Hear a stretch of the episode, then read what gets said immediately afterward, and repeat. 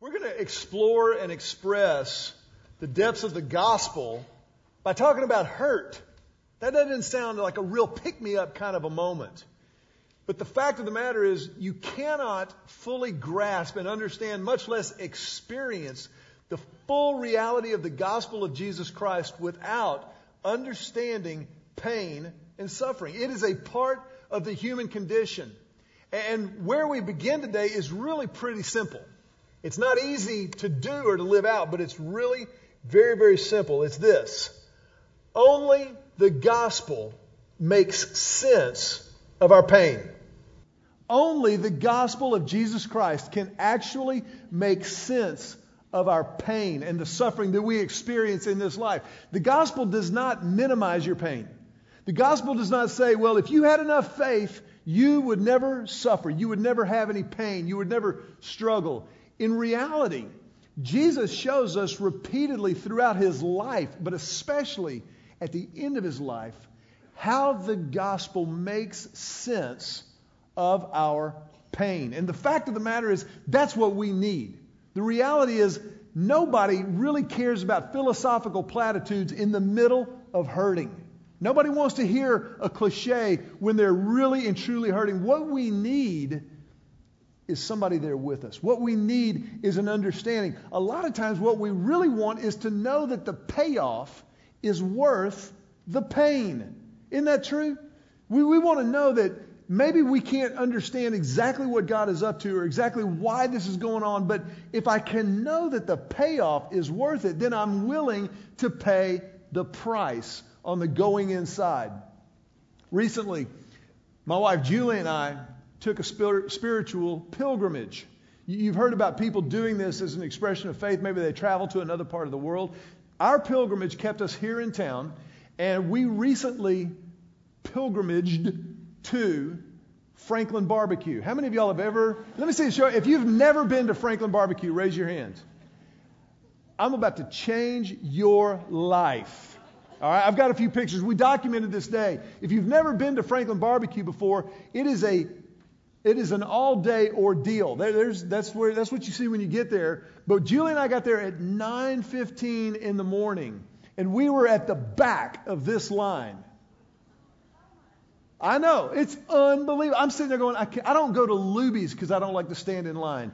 But we had heard about Franklin Barbecue. Here's a little picture of Julie by, beside the trash cans as we were waiting in line. That's my lovely. We stopped and picked up lunch on the way to lunch because we knew we were going to be there for a long time. They come out. Now, this picture was taken just inside the front door of Franklin Barbecue. We got there at nine fifteen. This picture was snapped at three forty-eight in the afternoon. Don't shake your head at me. I'm, wait a minute. I'm, I'm not done yet. So now we're inside. So we get up. We move up to the line. This is their state-of-the-art signage. Tells you what all they, they serve. The Tipsy Texan, just so you know, is not alcoholic. It is a it's a meat coma waiting to happen. But that's a, that's one of the sandwiches they serve. Next picture, you'll see they're preparing. Now, real quick, I want you to see the the the buns on the left, to our left, his right. That's a chopped beef sandwich that will set you free. It's unbelievable. The one he's working on right there, it's about a softball size chunk of pulled pork. That'll make you slap your mama. It's unbelievable. So this, and now here's the problem. When you waited in line that long, you want a little bit of everything. You're like, this better be worth it. So we come on through the line, and then this is the final product right there. This was Julie's and my order. We did take some home. Not much, but some. That Coca-Cola right there, made in Mexico. Hecho en Mexico. That, I, I can't tell you how good it was. Now, while we were waiting in line all day, people kept coming out. The people who had gotten into the line, they opened at eleven. The line had begun forming at six forty-five a.m. Those are the committed, or who should be committed. But they, they walk out the door about eleven thirty, eleven forty-five, and they just walk out and they say to everybody in line, it's worth it. I'm just telling you, it's worth it. We had never been before, and all day long we're sitting in line going, can't believe we're doing this. It was perfect. So beautiful day, my day off. We were, we had the time. So we sat out there, made friends with a lot of new people we'd never seen before, and, and just on and on. There were bachelor parties happening in line because it goes on for like seven or eight hours. That's a true story right there. People coming out, it's worth it, it's worth it. When we got to the line and placed our order, the, the guy making the sandwiches and slicing the brisket said, you know what, y'all have been in line a long time. It was now after four o'clock in the afternoon. And he goes, and he, and he took his big butcher knife and he cut off a finger. No, I'm just kidding. He cut off he cut off a little burnt end of the brisket. And for those of you who are uninitiated, burnt end is the part that God eats of a brisket. He cut off a corner of the burnt end, and he said, you, just try this. Just just try this. And Julie took a piece, I took a piece, and, and the people we'd been waiting in line with took a piece, and I put it in my mouth, and, and tears just started coming down my face. I looked at Julie, and I said, I've never loved you more than I do in this moment. We got to our table, we ate. It's worth it. I'm telling you, it is worth the wait. Now, you and I, when we enter into a season of trial, a time of suffering, a time of pain, we don't always know what the payoff's going to be. And in John chapter sixteen, Jesus begins to prepare his disciples, like you and me, for how we process pain, how we understand suffering in this world. And in John chapter sixteen, Jesus is really kind of up against a wall because he's about to go to the cross. He's about to be crucified. He's about to be betrayed. And he's helping them to process this before the fact and explaining to them what's about to happen and what they're going to go through personally, collectively, spiritually, and emotionally. But in so doing, he gives us a paradigm for how we can process pain, how we process suffering as human beings. Now, I don't know where you are this morning. You, you may not be really suffering or enduring a painful season right now, and I pray that you're not, but some of you, some of us are. Some of us right now are in the middle of a world of hurt that we don't know what to do with. We, we don't, we can't get our minds around it. And, and a lot of times we ask ourselves, where's God? How, how could God allow this? Christian theologian John Stott says that this very question is the single greatest challenge to the Christian faith that exists in the world. It's the question that theologians call theodicy. It's T H E O, theos, God, and then dicy, D I C Y, theodicy is what we're talking about. You thought we were going to talk about Johnny Cash, but we're talking about theodicy. How can an all-loving and all-powerful God allow suffering and pain in this world? We can't understand that or get our minds and our hearts around it without understanding the cross of Jesus Christ. In John chapter sixteen, verse twenty, the Bible says, Jesus is talking to his disciples, and he says, I tell you the truth.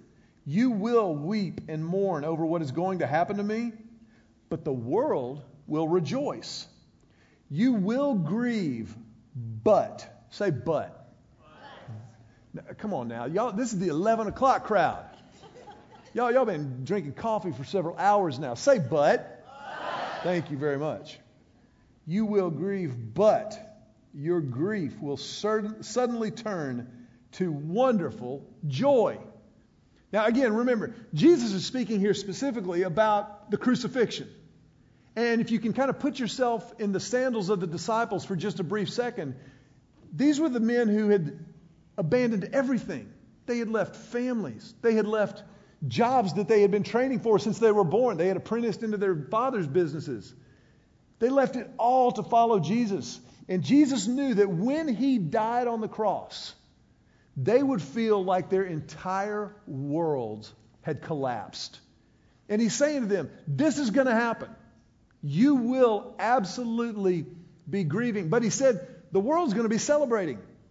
The world will absolutely be thrilled and tickled that I'm dead. The Pharisees will celebrate. We're done with him. Don't have to worry about him anymore.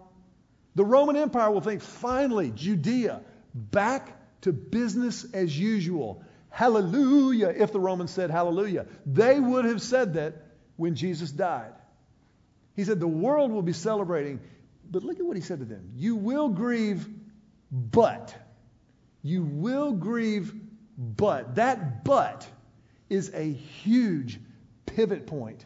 You can't understand the gospel of Jesus Christ. You can't understand pain or suffering without that big but right there that Jesus pivots on. He says, you will grieve, but your grief will suddenly turn to incredible joy. You see, what Jesus is explaining not only to them but to you and to me is that the gospel upends our understanding of pain. You and I look at pain and think, avoid it at all costs. Do not want to do that. Kale salad? No way. Give me the chocolate chip.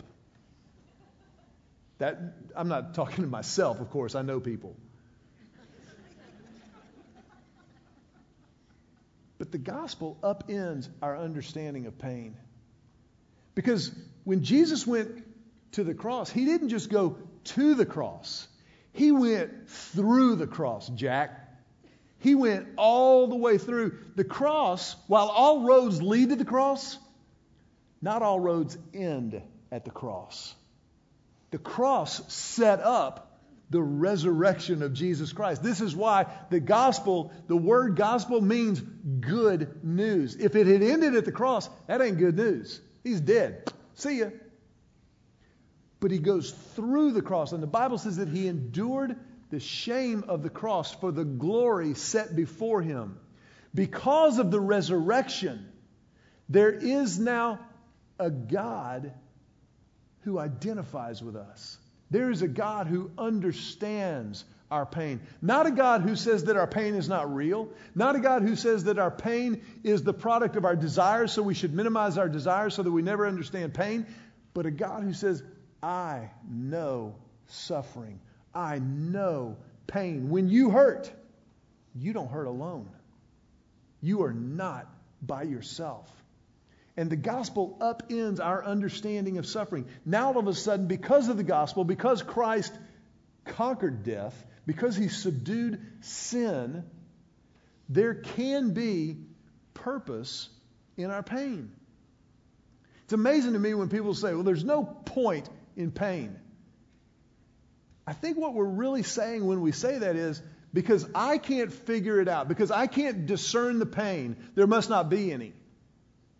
That's a fairly arrogant posture to take. To say that because I can't understand it with my limited human understanding in mind, God, who is infinite, who is all-knowing, all-powerful, all-loving, God can't possibly have a purpose in my pain. And the gospel upends that understanding. We don't always understand what the purpose is. Let me be quick to say. But we do know that we don't suffer alone. That we have a great high priest, the book of Hebrews tells us, who identifies with us in our weakness, who identifies with us in our pain. Jesus isn't done. He goes on and he, and he kind of starts to use an illustration that we can understand to communicate eternal truths. He says in verse twenty-one, it will be like a woman suffering the pains of labor. When her child is born, her anguish gives way to joy because she has brought a new baby into the world. So you have sorrow now, but I will see you again. Then you will rejoice, and no one can rob you of that joy. Isn't that a great picture? You know, I remember when Julie was pregnant with our second, Joseph. Emily had been born about two years earlier. And you know how when, when a woman gets into that eighth or ninth month of pregnancy, And, and it, it gets to that point where they're beautiful but very uncomfortable.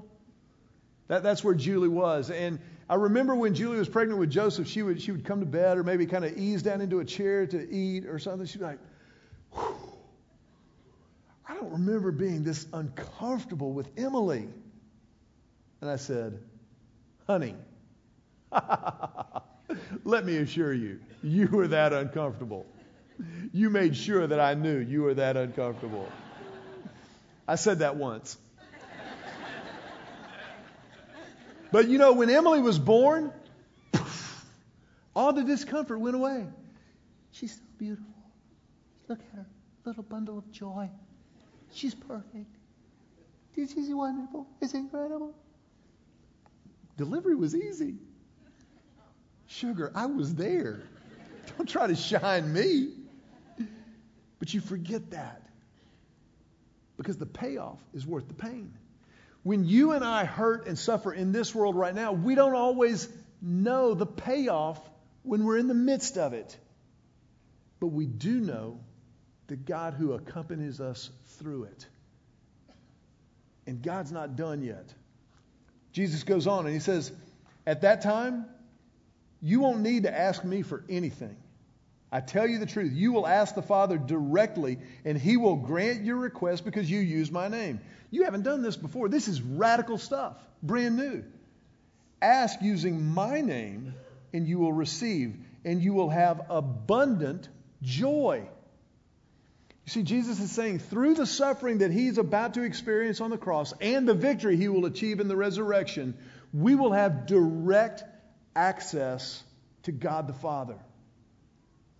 And what Jesus is saying here again is that the suffering part of the gospel reinforces relationship with God. Because of the suffering part of the gospel and the victory part of the gospel, our relationship part with God is reinforced. It's that part that drives us to Him when we get to the end of ourselves. People say all the time, like, God will never give you more than you can bear. God won't, He won't do it. And, and you may have heard that said. I hope you've never told anybody, because that's the dumbest thing I've ever heard in my life. God will never give you more than you can bear. Of course He will. He allows more than we can bear into our lives all the time, so that we are driven to our knees and drawn to Him. So that in our suffering, we cry out and say, Abba, Father. That, that term that Jesus used on the cross, Abba, is that term of affection for a dad. It's, it's daddy. Daddy. And He promises we will never hurt alone. Ever. It always reinforces the relational aspect of the gospel. The relational aspect of the gospel is where it all begins. Remember John three sixteen. For God so loved the world. For God so loved you. It begins with God, but God is love. He's about relationship. And suffering, when we look at it and experience it in the light of the gospel of Jesus Christ, reinforces that relationship part of it. But you know, I think it's here that, that we come up against a pretty hard reality. The fact of the matter is, we don't always feel the love of God when we hurt. As a matter of fact, it's when we hurt that a lot of times we say, where is God? Where did God go? How could God let this happen? Or maybe even, how could God cause this to happen? And it's at this place that we need to remember something very, very important. That God never causes suffering in our lives.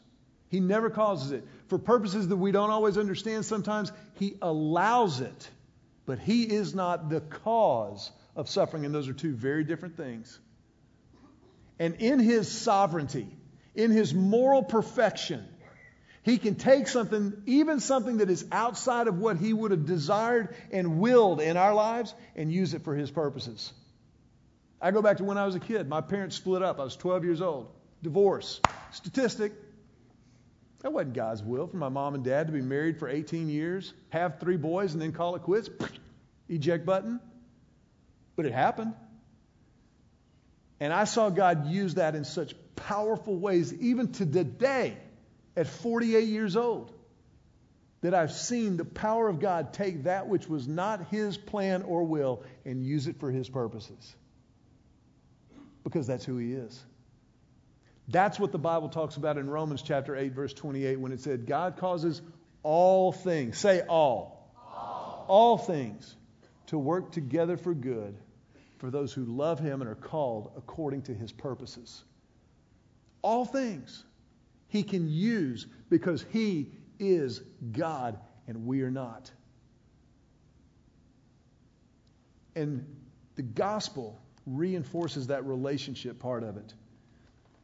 So when you are hurting, when you suffer, it's okay to tell God, this hurts.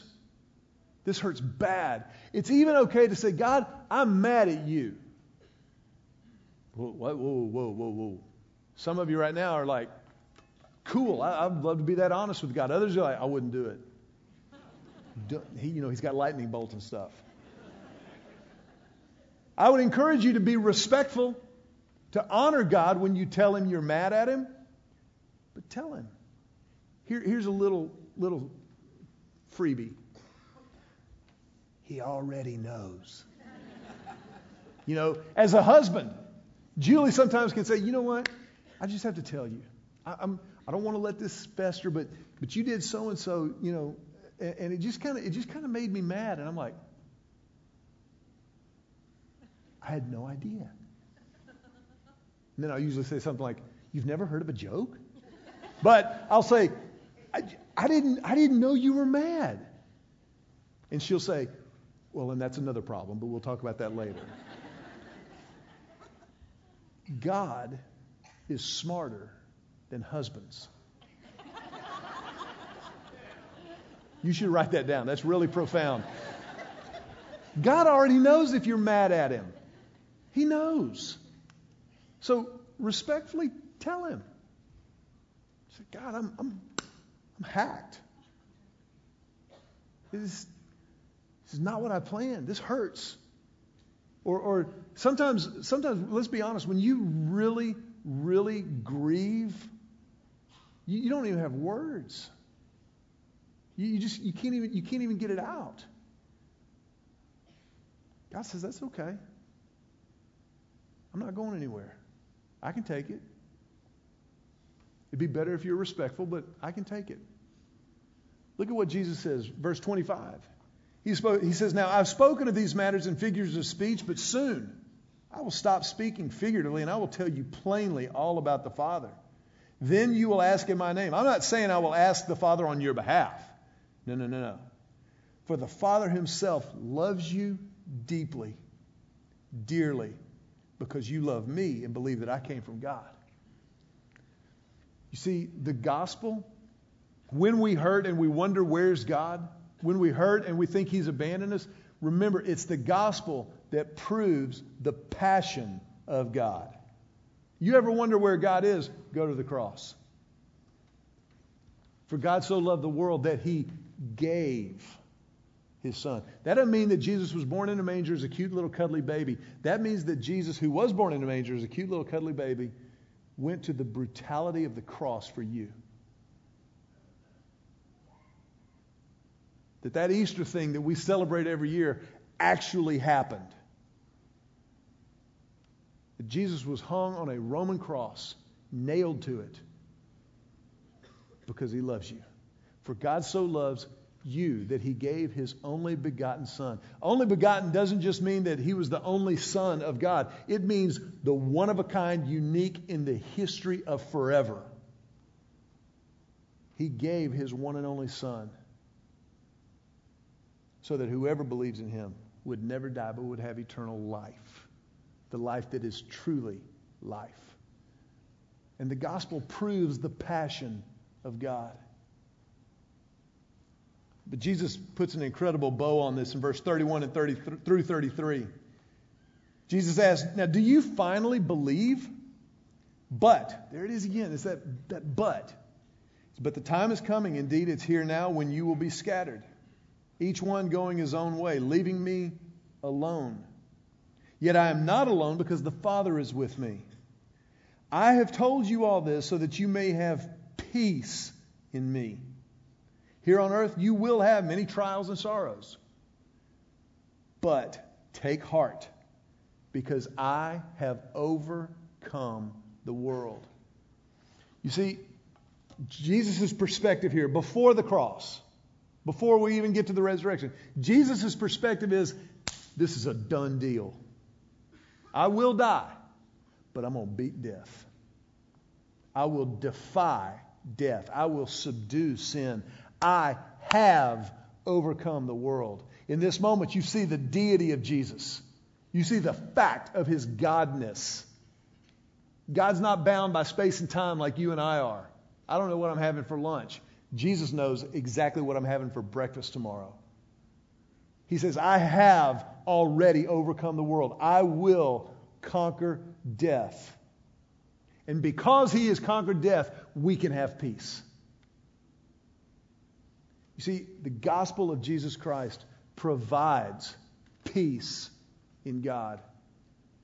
When you look at the cross and the empty tomb of Jesus, you can know that nothing fashioned on earth or conceived in heaven can defeat the love of God. And in that, we find the peace of God.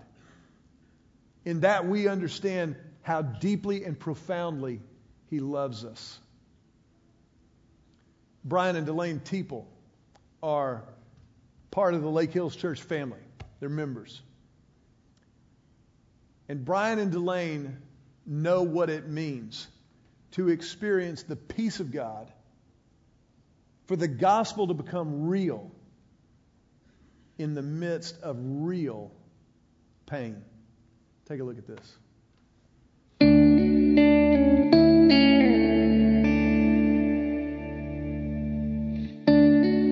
We were living in Horseshoe Bay and kind of away from family and friends at the time, but we had, when we had Whit, our first child, which is, who's just turned ten, and we moved back to Austin when he was six months old, um, got settled back in Austin, and then we had Bowen, who was our second child. Whit was so excited to have a brother. Um, he, I mean, we just watched the video the other day of him meeting Bowen in the hospital, and he was just saying, I love my baby brother, over and over and over.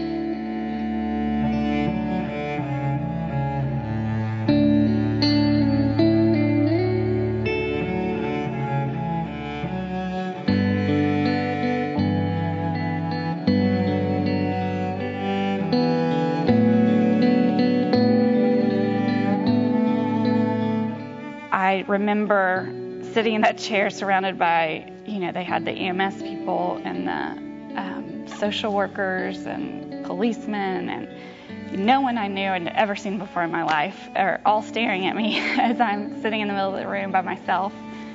And they wouldn't let me call Brian because he, they knew he was driving. But I remember sitting in that chair all by myself and um, and God spoke to me. I mean, I know that it wasn't me because I wouldn't have said this to myself at that point. um, he said, I'm here. You're going to be okay. I'm with you. Or we'll get through this.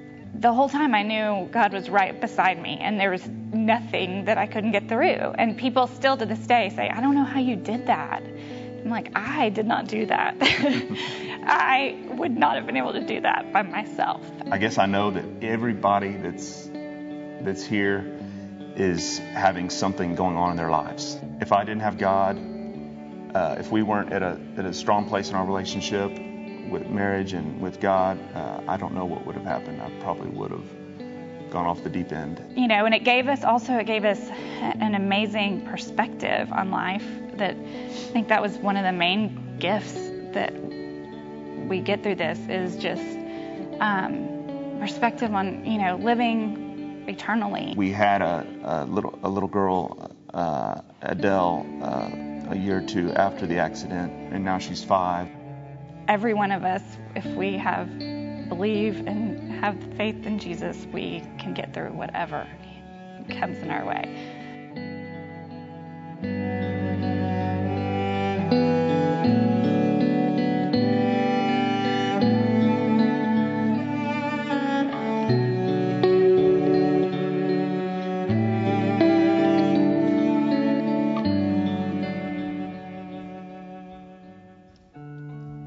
Bow your heads for just a moment. Pain is real. So is the power of God. I loved what Delaine said there about perspective from an eternal point of view versus a temporary point of view.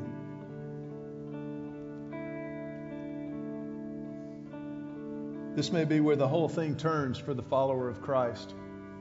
C S Lewis wrote, they say of some temporal suffering that no future bliss can make up for it, not knowing that heaven, once it is attained, will work backwards and turn even that agony into a glory.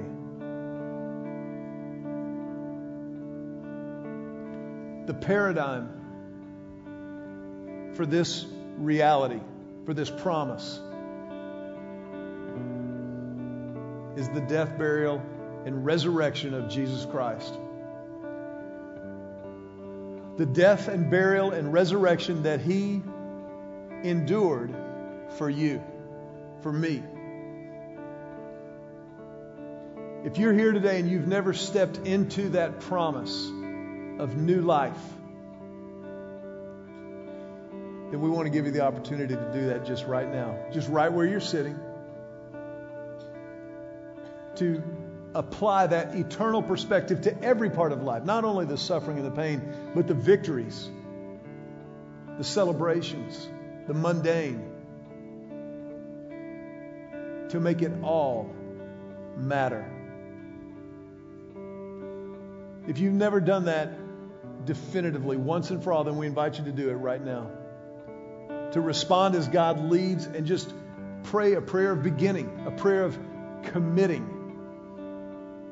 Just silently where you're sitting, just talk to God right now. Just say, Jesus, I need you. I give you my life in exchange for the life you gave for me. I confess my sins. I claim your forgiveness. And I give you all of who I am right here, right now. Jesus, I pray this prayer in your name.